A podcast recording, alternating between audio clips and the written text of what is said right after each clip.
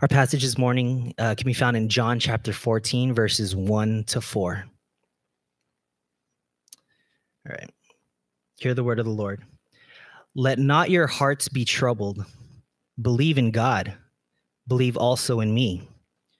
In my Father's house are many rooms. If it were not so, would I have told you that that I go to prepare a place for you? And if I go and prepare a place for you, I will come again and will take you to myself, that where I am, you may also be. And you know the way to where I am going. This is the word of the Lord.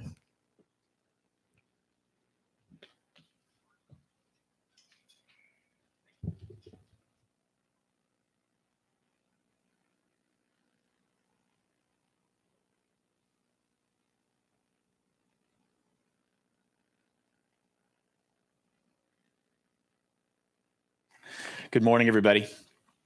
It's a joy to be with you. I can see that uh, I just see more and more faces uh, coming as we're sort of. It feels like we're emerging out of COVID. I don't want to speak too too soon here, but uh, it feels like we're just starting to emerge, and more and more uh, members, more and more guests that we're seeing uh, come. So, welcome to everybody who's here. It's a joy to stand up here and open God's Word and to just. Um, just explore together what what God is telling us each and every week uh, and so we are continuing our study of the I am statements of Jesus. We have worked through in the last many weeks, we have worked through a number of his I am statements, spending about four weeks in each one. So we've we've tried to hit very carefully the context for the statement. What what what is when Jesus speaks one of his statements such as I am the bread of life, what's happening? What's going on in that moment?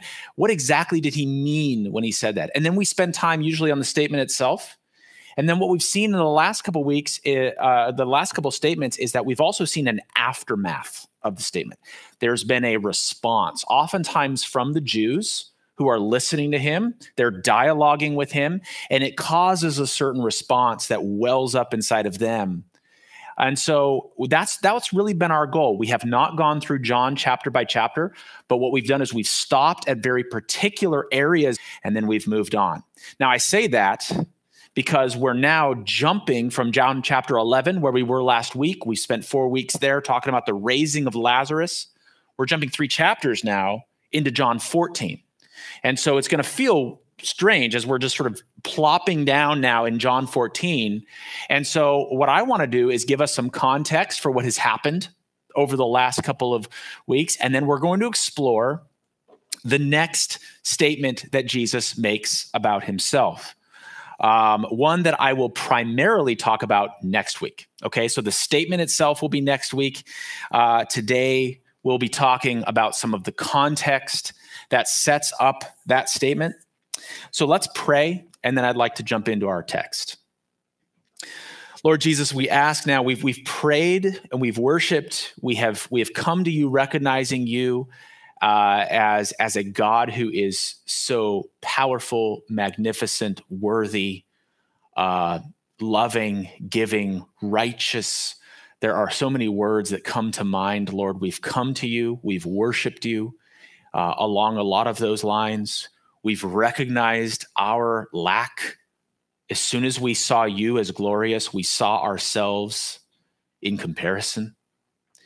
We've come to you recognizing even specific sins and ways in which our hearts oftentimes will prefer other quote unquote gods ahead of you. But then, maybe most importantly, we have seen the gospel as Jesus, you have died upon a cross that we might be made right despite our sinful living. And we've repented, I pray, and turned to you and put our full trust in you. And now we come asking God that you would give us something from your word. At one point, Jesus, you described, you quoted the Old Testament in describing your word as bread. And now we come hoping to eat a meal. I pray, God, that you would help me as the, ser- the, the head server of, of the meal. I pray, God, that I would do it well. I pray, God, that it would be um, it would be something that satisfies our hearts because it's from you and not from me. So, God, come and meet us now in your word. Our Bibles are open, our hearts are ready. We want to receive from you now. Some of us are hurting in this room. Some of us hearing my voice on, on camera are hurting. And now we ask, Lord, is that you would give us something. You would help us the way you helped your disciples in this moment that we're about to cover. So, God, meet us now and fill us and give us a joy that undergirds even our deepest sorrow. We pray this in Jesus' name. Amen. Amen. I wonder if you can think of a time in your life where there was a situation that just felt completely hopeless. A time in your life where there's very few bright lines that you can see as you scan the world around you. A time when it just seems like there's nothing but despair. There's very few uh, moments of happiness and joy. And I know some of you are thinking, oh, great. I'm so glad I came to church this morning to hear this, right? I wonder if you could think about that time. Perhaps for you, that's a distant memory. That's something that's happened way in the past. You you know of a time in your past where that was is so painful. There was very little you could look at to encourage yourself by the world around you. For some of you, it may be right now. You might be living in the moment that I'm describing. There's a man named Horatio Spafford. He, some of you may know this story, but he is the writer, he's the author of the psalm, uh, the, the hymn that we sing, It Is Well. So, some of you, if you've been coming to Echo for some time or another church that's a little bit more traditional in their hymns, you've sung it is well. It, it's, it repeats it is well it is well it is well with my soul. He wrote that song but his story behind that song and behind his life is worth noting. It's worth bringing up this morning before we jump into our text uh, horatio spafford was a young lawyer who lived in chicago and he was developing a small fortune and he also had a family uh, with his wife. He had four daughters. So there's a they were a family of six. We are now a family of six as well. Uh, but spafford's fortune evaporated in the wake of the great chicago fire. So some a big historical moment that uh, many many know of in 1871 a fire devastated chicago and horatio spafford was completely wiped out in, in any of his his income that he had made. He had invested heavily in real estate, and all of that real estate was wiped out. He lost everything overnight. And then uh, he decided that they needed a break, their family from all that they were doing in Chicago. And so he put his family on a ship to sail them over to England to spend some time over there, actually to do the Lord's work. They wanted to connect with D.L. Moody, who was a famous evangelist at the time. They wanted to get involved in the ministry that he was doing overseas. And so he loads his wife and his four daughters onto a ship. And at the last minute, he's called away to something for work, and he will meet them later. But that ship, while sailing across the Atlantic, sinks. And his wife alone recovers and telegraphs him the, the, the short statement The ship sank, I alone survived. And so he receives the news of four daughters killed in the Atlantic Ocean. And so he's lost his fortune. He's lost four of his daughters all four of his daughters. And he then travels across the Atlantic himself to meet his grieving wife. And so the legend goes, and I don't have historical proof for this. So the legend goes, he penned that song on the boat as he approached the point, the geographical point where the boat, the previous ship had sank and his daughters had died. It is well. It is well it is well with my soul. And I want to ask a question this morning. How can a man who's been through such devastation, who's been through such despair and pain in his life, write a song like that, where the chorus of the song is, It is well with my soul, which is Old English for us, but basically means, I'm okay. My soul is well. I am okay okay. Now, I imagine for Horatio Spafford, it's kind of a hopeful words. In other words, I don't know that he was feeling them in the moment that he wrote them. I think he was hoping to feel them in the writing. You've ever written that way where you write something or you say something hoping that that thing will be true as you say it or as you write it? Everything is okay. It is well with my soul. Having lost all my income and my four daughters, it is well with my soul. How does a person in their darkest moment write a hymn like that? That's a question that I want to ask as we jump into our text this morning. As we pick up in our story in the book of John, John chapter 14, the disciples are similarly at probably one of the darkest and lowest points of their lives. They have hit rock bottom. Not because, this is important now, not because the events they dread are upon them, but sometimes, can you relate? It's worse before the events when you're anticipating the events themselves. Okay. So we go through a hard time but it's the dread of the hard time. It's the anxiety we feel of the hard time ahead of the hard time that is sometimes the worst. And the thing itself that we dread when it comes upon us is oftentimes, maybe even just a little bit, lesser than the dread of it in, in, in that we experienced beforehand. So, these disciples, John chapter 14, what have we seen of these men?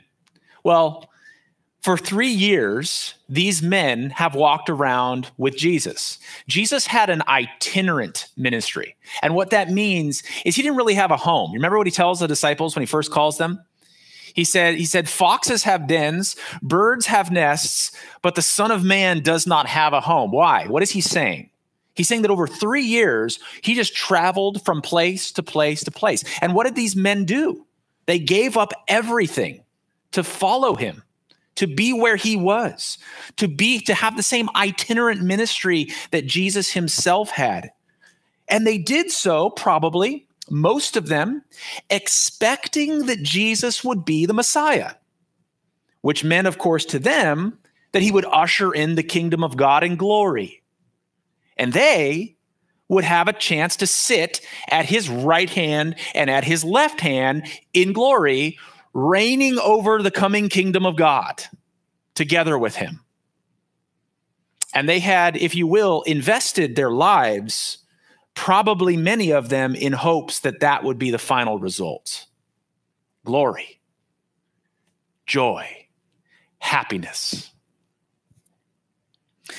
But there had been indications all along that this hoped for conclusion of their earthly life was maybe not going to happen. For instance, very annoyingly to them, throughout the Gospels, Jesus keeps talking about his coming death. Very annoying to the disciples. Stop talking about that, Jesus. We're not talking about your death, we're talking about glory. In John 13, 21, just just one chapter before the chapter that we're covering here, he tells them that one of their own is going to betray them, betray him. One amongst them. That can't be good news. Of these group of guys that's been following around Jesus, one of them's going to betray Jesus. Then in John 13, 36 through 38, Jesus tells Peter, by the way, this is just before John 14, just before our text. Jesus tells Peter who is their leader, that he's going to deny Jesus three times. What is happening here? This vision of glory has completely faded away. And by the way, we are right now on the eve of the crucifixion. Tomorrow, from our perspective, Jesus will be crucified. So we are one day, one night specifically before the crucifixion. And the anxiety and the fear has reached its pinnacle amongst the disciples. There's nothing but despair. There's nothing but darkness. They, they can feel it. They've been in Jerusalem. They've heard what people have been saying. They know what the Pharisees and the chief priests want to do with Jesus. In fact, just after the raising of Lazarus in chapter 11, they decided that's it. We're killing him. It's over. Chapter 12 was the decision making point for the religious leaders that Jesus would be put to death. And chapter 13 now is, of course, among something that we know, we all know, the pa- where they celebrate the Passover meal, what we call the Last Supper together. It's, of course, a sweet time, but don't miss it. It's a dark time. It's a time for despair. They're anxious, they're fearful there's a lot of inward pain going on in them. So it is this teaching that Jesus is about to give us in that context now that we're going to look at. Jesus says in John 14, 1, let not your hearts be troubled. Why does he have to say that? Because their hearts were troubled. So in, in some translations, it says, stop letting your hearts be troubled. In other words, there's a command don't, don't. I, you're already feeling this. Stop. Stop feeling that way. But I love about scripture that it doesn't just give us the command hey, stop it, cut that out but that there's always so much more underneath. There's always so much more what we call grounding the command to stop something. So here's point number one. If you're taking notes, and by the way, I, I forgot the main point. I walked right through it. So if you're taking notes right now, the main point is don't be anxious, but believe in God through Jesus. Very simple. Very simple point in these next four verses. Don't be anxious, but believe in God through Jesus. Now, here's point, subpoint number one. If you're taking notes, anxiety and faith are opposites. Now, I know that there is a for sort of generalized anxiety that many people deal with. Many people on this earth will deal with a with what they call general anxiety. Anxiety, uh, for instance, comes in a lot of different forms. So sometimes it's pinpointed on a, a particular event or concern or or I don't want to lose this thing. And sometimes it's I don't even know what I'm feeling. I don't even, I don't have a specific thing. And we call that generalized anxiety. There's not a thing that I'm feeling that I, that I'm, I'm particularly anxious about. It's just that these, um, th- this feeling inside of me is overwhelming me. Okay. So I want to say first off the bat that anxiety has a lot of different forms. And I'm not here this morning to try to cure anxiety in every person because anxiety will come with a lot of different causes and a lot of different reasons. And sometimes it is a chemical response that happens in the brain. But sometimes, and, and, and, and this is the particular anxiety I'm talking about this morning it comes because there's a particular thing that's ahead that we dread. There's something ahead in our life, whether it's real and we know it's going to happen, or whether we think it's going to happen. We, we think about that potential. And it's at that point that we just we we we lose it. We we just we're overcome with a sense of dread that oftentimes will will cripple us, paralyze us from being able to sometimes even go outside, sometimes even engage in certain things that we know we ought to be doing because we're anxious. And that's the kind that I'm talking about this morning. So if there's something for you where you feel anxious about some future, some potential future, here's the point. Here's the point I want to make. The opposite of that is faith. And I'm not here to condemn you. I feel it too. Every human being feels this at some point in their lives, probably many, many times in their lives, where there's a future that they're afraid of. And here's what Jesus says to the disciples that are afraid of the future He says, Don't let your hearts be troubled. I think that's a Bible way of saying anxiety, at least this form of anxiety. Don't let your hearts be troubled. But what? What's the alternative to that? But believe in God and believe also in me. Do you see then that faith and anxiety, at least in this particular instance of anxiety, are opposites of one another? Don't let your hearts be troubled, but believe in God and believe also in me. The counter to anxiety is believing in God and believing in Christ. And I want to stop for a minute and ask why. Why is the counter to anxiety believing in God and believing also in Christ? By the way, that's one belief. You don't you don't split that up. I got okay, I'm believing in God, you believe in Jesus, I'll believe in God. That's one thing altogether. The reason that that's the counter to anxiety now is because it is all anxiety is all a matter of where our eyes are. Okay. Now I, am I'm, I'm going to speak metaphorically for a minute. All right. It's all a matter of where are your eyes? And this is the same question I ask myself when I have an anxiety, when I'm thinking of something that brings me anxiety. I'm asking now where my eyes are. Now I want to illustrate this with a passage that unfortunately has been taught so many times in church, it's become cliche. So you're going to have to excuse me, but that doesn't change the fact that it's here in the Bible, but it has been taught a lot. And maybe you've never heard this. I've heard it taught a lot in church. So just going to say it. It is still there and it's still truth that we need to know. And it is in Matthew 14, verses 28 through 30. And it's the verses where Peter is walking on water. You guys know these verses. Jesus is walking on water, and Peter has this great moment of faith. And he says, Jesus, I want to come to where you are. And Jesus says, Well, get out of the boat. Come on. I'm paraphrasing. He says, Get out of the boat. Come on. Come to where I am. And he takes a step on water, and the miracle is happening for Peter. He says, Peter says in verse 28, Lord, if it is you, command me to come to you on the water. And, and Jesus said, Come.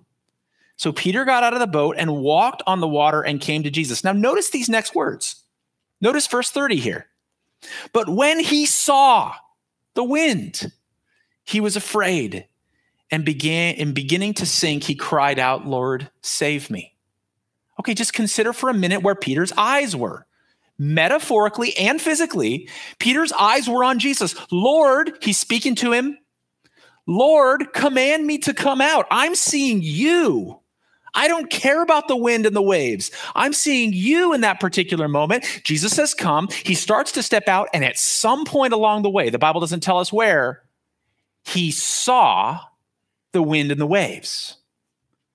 His eyes, figuratively and physically, went onto the wind and the waves. And it's at that point that he began to sink. Where are your eyes? When it comes to anxiety. Friends, it is just a, it is a human condition and part of our sinful hearts that we do not perfectly throughout our Christian life put our eyes on Jesus. And so it is not to your shame when I ask the question, Where are your eyes? It is out of love and out of the desire to say, What is the solution to anxiety? At least this form of it. Get your eyes back on Jesus. Put your eyes back on Him and not on the circumstance, not on the situation that is going on in your particular moment. We are meant to see our situation and our world through Jesus. So it doesn't mean don't look at the world, blind yourself to the situation, pretend it doesn't exist. That's not the answer the answer to all of life, not just anxieties and troubles and things that are coming out ahead of us. The answer to all of life is to see the world through the lens, as it were, of Jesus. In other words, I'm always looking at Jesus when I view the world. Is this not true of our what we call our worldview? Our worldview is the way we conceive of the world and what is right in the world and how we should live in the world. Are we not always viewing the world, our, my as a human being, interaction with the world through the lens of Jesus? How does Jesus tell me to view the world? What does Jesus say the world is made of? What does Jesus say is right and wrong in the world? Everything I'm doing, I'm viewing through as if Jesus were a glass that I'm now looking through to see the world. So I don't have my eyes off of the world. I have my eyes looking at the world through Jesus as a lens.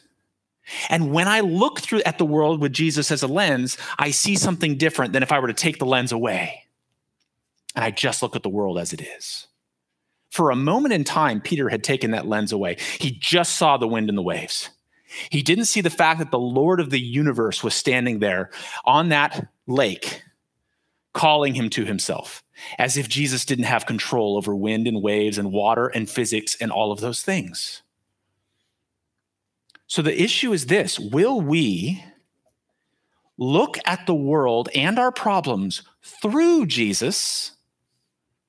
Not ignoring our problems, but knowing who he is all the while we're looking at our problems and we stare our problems straight, fa- straight in the face, knowing that the God of the universe is for us and has us. Now, Jesus is going to give us reasons now why believing in him and believing in the Father is better than anxiety. And I want us to see them. There are two and then I'm going to switch them into our sort of our subpoints. Okay. So here's the two things I see.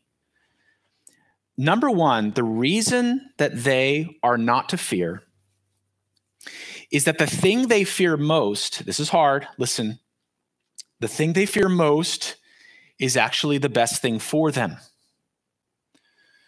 That's number one. Number two, Jesus will return eventually to take away all pain and death. Okay, so here's now I'm going to make a point out of the first one.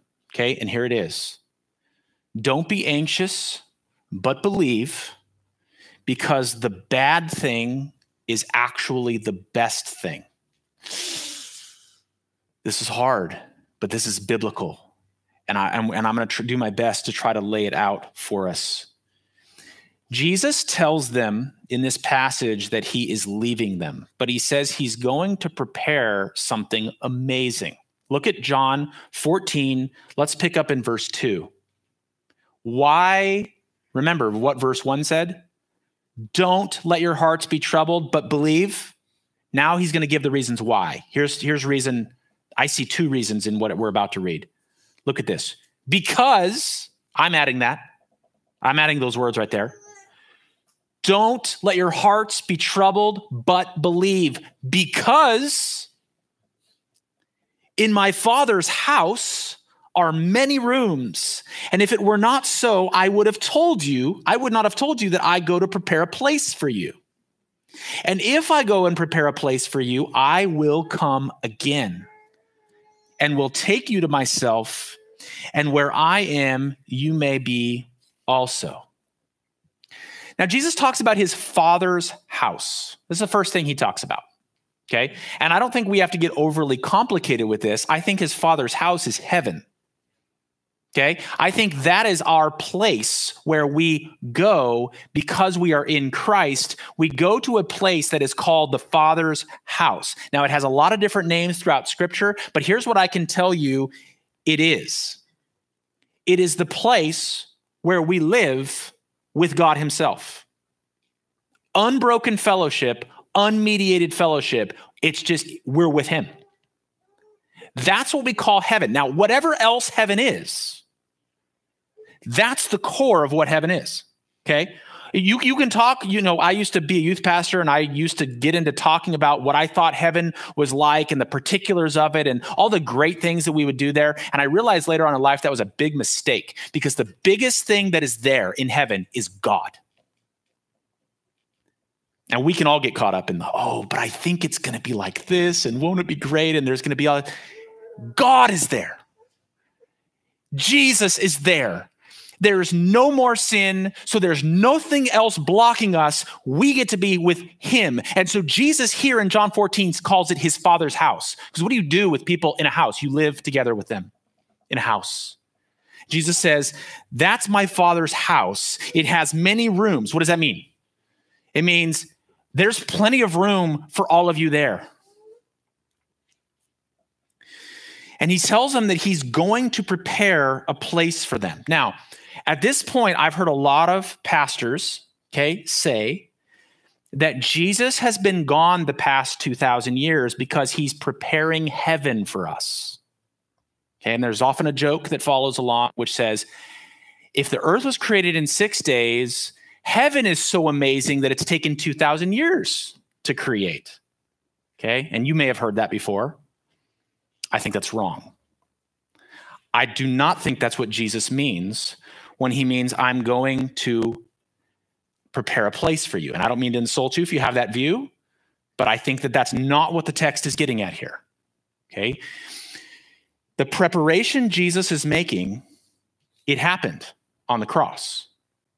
What was the preparation that Jesus was preparing so that we could be in the Father's house? He wasn't preparing the Father's house, he was preparing the way to the Father's house. We, there is no way we could have gone to the Father's house if Jesus hadn't prepared the way by dying upon a cross so that our sins could be upon him on the cross and we would have no more guilt. We, there would be no wrath left and we would have Jesus' righteousness. And now we can enter the Father's house because you don't dwell with the Father when there's sin. So Jesus says, I'm going to prepare a place for you. He means what he's doing tomorrow from their perspective. What he's doing tomorrow night is preparing the place.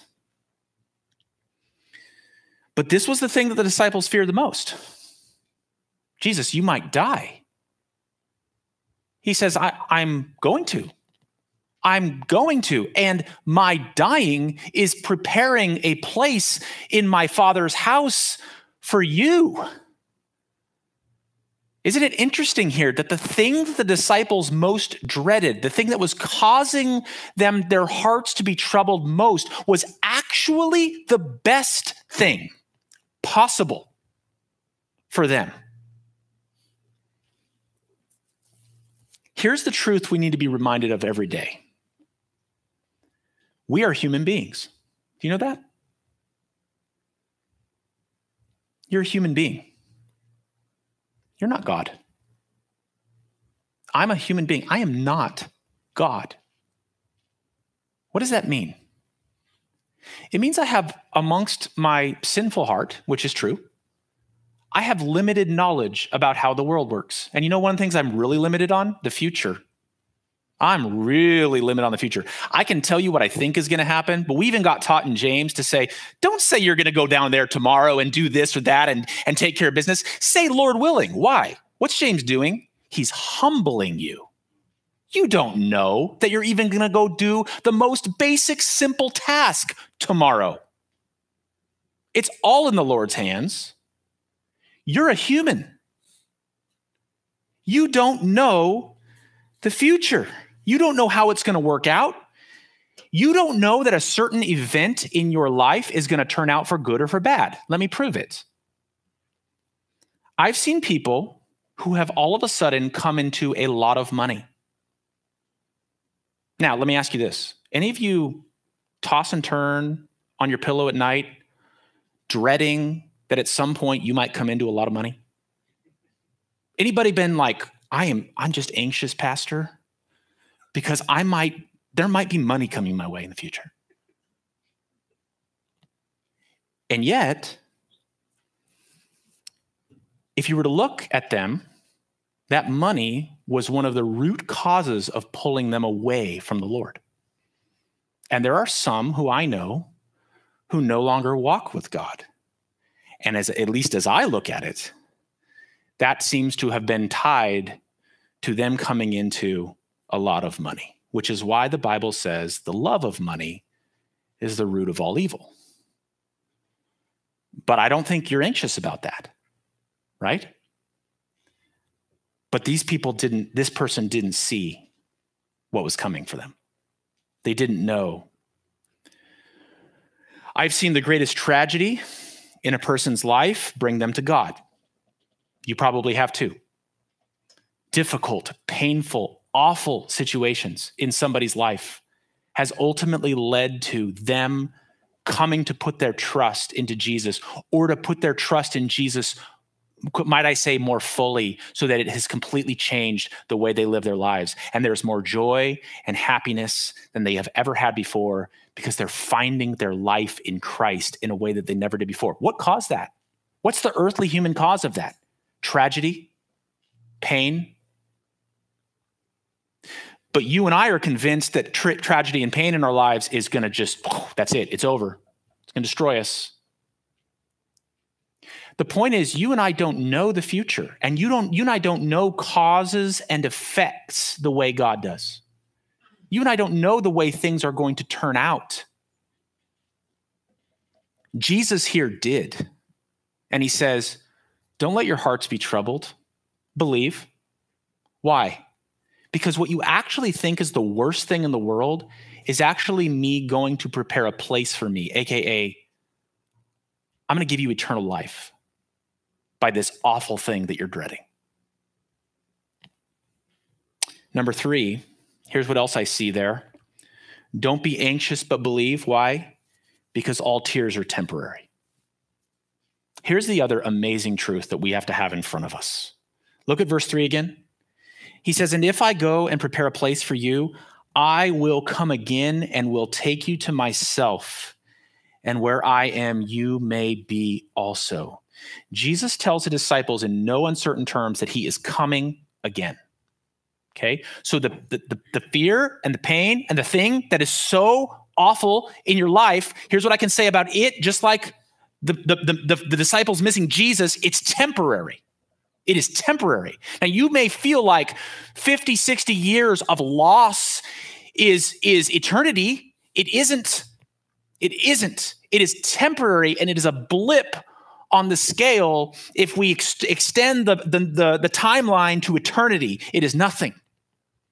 And so, the thing that you most fear in life, the worst thing that could possibly happen, Christian, I'm talking to Christians here, those who put their trust in Christ, the worst thing that could happen to you is a momentary blip because Jesus will come back. And what does he say about coming back. What does the book of Revelation tell us? Revelation 21, 3 through 4. Here's what it says at the very end of our Bibles. And I heard a loud voice from the throne saying, Behold, the dwelling place of God is with man. He will dwell with them, and they will be his people, and God himself will be with them as their God. He will wipe away every tear from their eyes and death shall be no more.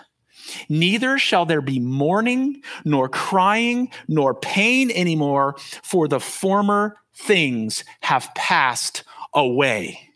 Did you notice how many tears of yours Jesus is going to wipe away? Did you see that? Like some tears? Like, like there's going to be, like some of the grief's going to be taken care of, but then I got other grief that's going to stick with me forever. No, every tear. Every single one he will wipe away. Now, do I understand that perfectly? How will all grief be gone? How won't I have a memory? I don't, there's so many questions that I have, right? But this is what the Bible tells me. He will somehow wipe away all of our grief and all of our pain and the death which causes so much of our grief and pain. But right now, we live in a time that here in Revelation it calls the former things. Did you notice that? The very end, the verse, he says, For the former things have passed away. Well, that's future. That's when Jesus comes back. But now, right now, we live in some a time that the Bible says that's the former things. What does the former things mean? We live in a time where there are tears and pain and death and mourning. But all of those things have already been defeated on the cross. And this is incredibly confusing for many, many Bible students and Bible readers. But tr- um, let me try to spell it out for you. All of those things have been defeated, but the presence of them is we still have for the moment. We live in something that theologians call the time between the times. What do I mean by that? What does that mean? What, what do they mean? Time between the times. Well, in the Old Testament, when there was sin and there was pain, they looked ahead mysteriously to somehow God was going to take that away. They didn't know. It hadn't happened yet from a time period standpoint. Jesus hadn't yet died on the cross. But when Jesus died on the cross and when he rose again from the dead, he defeated death. It's done. Satan, done. Sin, done if you put your trust in Christ. It's all done. But yet, I still live with sin. I, I still live with death. I still live with grief and with mourning. And theologians say, yeah, there's this overlap where the kingdom has begun. It's happened. It's, ha- it's happening in your hearts right now, Christian. And yet you still experience the presence of these things because Jesus hasn't come back a second time to remove these things from us. But they're defeated, they're done. And so we live in this weird time where we can talk about victory in Christ, and yet we still grieve. But Jesus says, don't grieve. He says, don't be anxious. He says, don't let your hearts be troubled because I'm coming back. And even the worst pain is temporary because I'm going to I'm going to wipe away those tears from your eyes. Now, I want to take this up a step. Not only should we know that about Jesus coming back, I'm going to argue that we must know that as a Christian. And here's what Paul says in 2 Timothy 4 8. He's talking about his own ministry. Paul's about to die, by the way, in 2 Timothy 4. And he says, I'm at the very end of my life. And he says, Henceforth there's laid up for me the crown of righteousness which the Lord, the righteous judge, will award to me on that day, and not only to me, but also to all who have loved his appearing. Christian, that appearing is the second coming of Jesus. And you might think that no, it doesn't say that. It says appearing. It doesn't say which appearing. Jesus appeared twice, you know. Yeah, but in context, seven verses earlier, Paul says this, 2 Timothy 4:1. I charge you in the presence of God and of Christ Jesus, who is the judge, the living, who is to judge the living and the dead, and by his appearing and his kingdom. When does Jesus judge the living and the dead? In his second coming. So, in context, which appearing is Paul talking about here? His second coming. Who gets the crown of righteousness? Which, by the way, that's not like the special badge you get for being a good Christian. I want you guys to get that. Like, like this is not like, oh, some of you are going to have a crown of righteousness and others of you are not in heaven. This is what it means to be a Christian. To be a Christian is to have the crown of righteousness. Who gets it? Who gets to have it? In 2 Timothy 4, those who have loved his second coming. What does that mean? We're anticipating it. We're longing for it. We are seeing, we're living our lives in light of the hope of his second coming. Meaning that we don't grieve like those who have no hope, right? What is, doesn't he say that elsewhere? Thessalonians? We don't grieve like those who have no hope. We grieve like those who know that this is temporary. You have to know that, Christian. It's not just a nice suggestion from your pastor. You have to know that. You have to live in light of that. And it changes the way you live. You, you, you, become a different person. It's almost as if you become, you have a, a shield around you that protects you from absolute devastating despair. Because whatever hits you in this life, however hard it hits you, you know that He is coming back to make all things right. You don't like the way the world is going right now? I don't care what side of the aisle you are on politically. You don't like the way the world is going right now? He's coming back to make it all right. So it shields you from the devastation So Jesus says, Don't let your hearts be troubled because I'm coming again. And your pain is temporary. And you will one day dwell for all eternity free from mourning and pain and grief and death. So, Christian, don't take your eyes off of Jesus coming. Don't take your eyes off of Jesus. You love him now. You know him now. You can worship him now. Don't take your eyes off of Jesus coming. He's coming again in real bodily form, in the flesh. He's coming again. First, because it is a weapon to battle against anxiety. That's one reason. That's a good enough reason right there. But most importantly, because it means you're a Christian and it means that you have put your trust in him if you have your eyes on his second coming. Now, I, I want to close. I just have a few things left to say. And I just want to close by talking directly to those who might be hearing my voice. Perhaps you're watching, perhaps you're here, and you've not yet put your trust into Christ. I'd like to share something important with you. I would like to just lay out for you some a basic Christian truth that I think is of absolute utmost importance for you to hear. And the first point is this Jesus is God. He came to earth as a baby and he took on human flesh.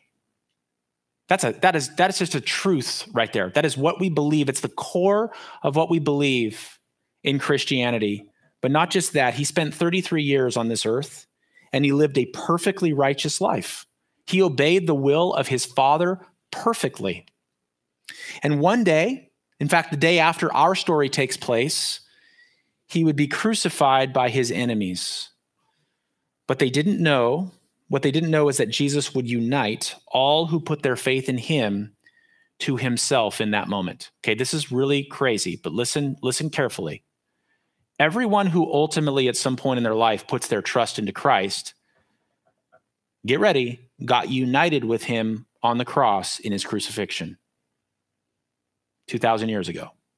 So that if you put your trust in Christ, when he died in a way you died, on that cross. And the wrath of God was completely poured out. And it wasn't on you per se, it was on him, but you were in him. And he took it. He took your wrath, he took your punishment. And you were in him in that moment if you put your trust in Christ. So that when he died, it was as if you were dying. And in so doing, Jesus was able to pay the price of every sin that his people had ever committed, freeing them from the wrath of God. And three days later, he rose again from the grave. Why? Because death couldn't hold him, because he wasn't ultimately sinful. And now we live in a time when death has been defeated, but yet its presence still lingers here and that final moment when death will be destroyed is when Jesus returns again to judge everyone who is alive and who has died. Every single person who has ever lived is judged. And where you stand, hear me now carefully, where you stand when that judgment comes depends on whether you were with him when he died. Well, how do I do that? Put your trust into Christ, believe in him. Know that he did that. Say, Jesus, I want that. I long for you. I want you. That's faith. Faith has this element of, I know you did that. And faith has this element of, I love that you did that. In other words, it has this emotional aspect to it where you don't just know some things about Jesus, you actually love him. And friends, if you're listening to my voice and you have not yet done that, know that he's coming again and he will judge the living and the dead. Meaning, if your life ends first, you'll be dead and you'll be raised for a moment to be judged. And if he comes and finds you living, you'll still be judged. So it's the living and the dead, it's everybody. And the judgment is based upon were you there with Jesus when he died? Did you put your faith in him and unite yourself with him entirely? And it's for those that the wrath of God has been removed, and it's for those that they carry in themselves the righteousness of Jesus because it's as if Jesus lived. That's the way, that's the life God sees in you. And so, my encouragement to you and my pleading with you is that you would consider deeply what I just said, and that you would put your trust in Christ, that you would put your full faith into him and so be saved. And so I want to end by talking because I know that what I said this this morning is for Christians. It's not five steps to have less anxiety in your life to everybody. It's that Jesus is the only antidote to this. He is the only one. And I want those of you who have not put your trust in Christ, I want you to know that. I want you to know that peace and that love. Let's pray together. Lord Jesus, every one of us deals with anxieties. Some of us more, some of us less, but every single one of us has futures that we dread, that we hope will never come about. But I pray, Lord, that we would trust in your words this morning as you have told us that the worst thing possible is working out for our good. Romans chapter 8, verse 28 and on. And that the worst thing possible is temporary because you're coming again to wipe every tear from our eyes. God, may we know that and may we live our lives that way because that's what it means to be a Christian. We look forward to your coming. We say with the saints for the last 2,000 years, Maranatha, Lord, come quickly. And we long for it because this world is growing stale. And as we put our eyes more on you, the things of earth grow strangely dim in the light of your glory and grace. And we don't hate this world. We don't hate this physical world. We love your creation in it. We love the way it points to you. But Lord, the world's system and the world's sin, which we also find in our own hearts, we're tired. We're tired. And so we say as a church, Lord, come quickly. But now, God, prepare us for what you have in store for us now in this life, in this world, before you come that we can do all that you've called us to do, to be obedient and be on mission for you until the day which you come and you take us to be with you. We pray this in Jesus' name. Amen.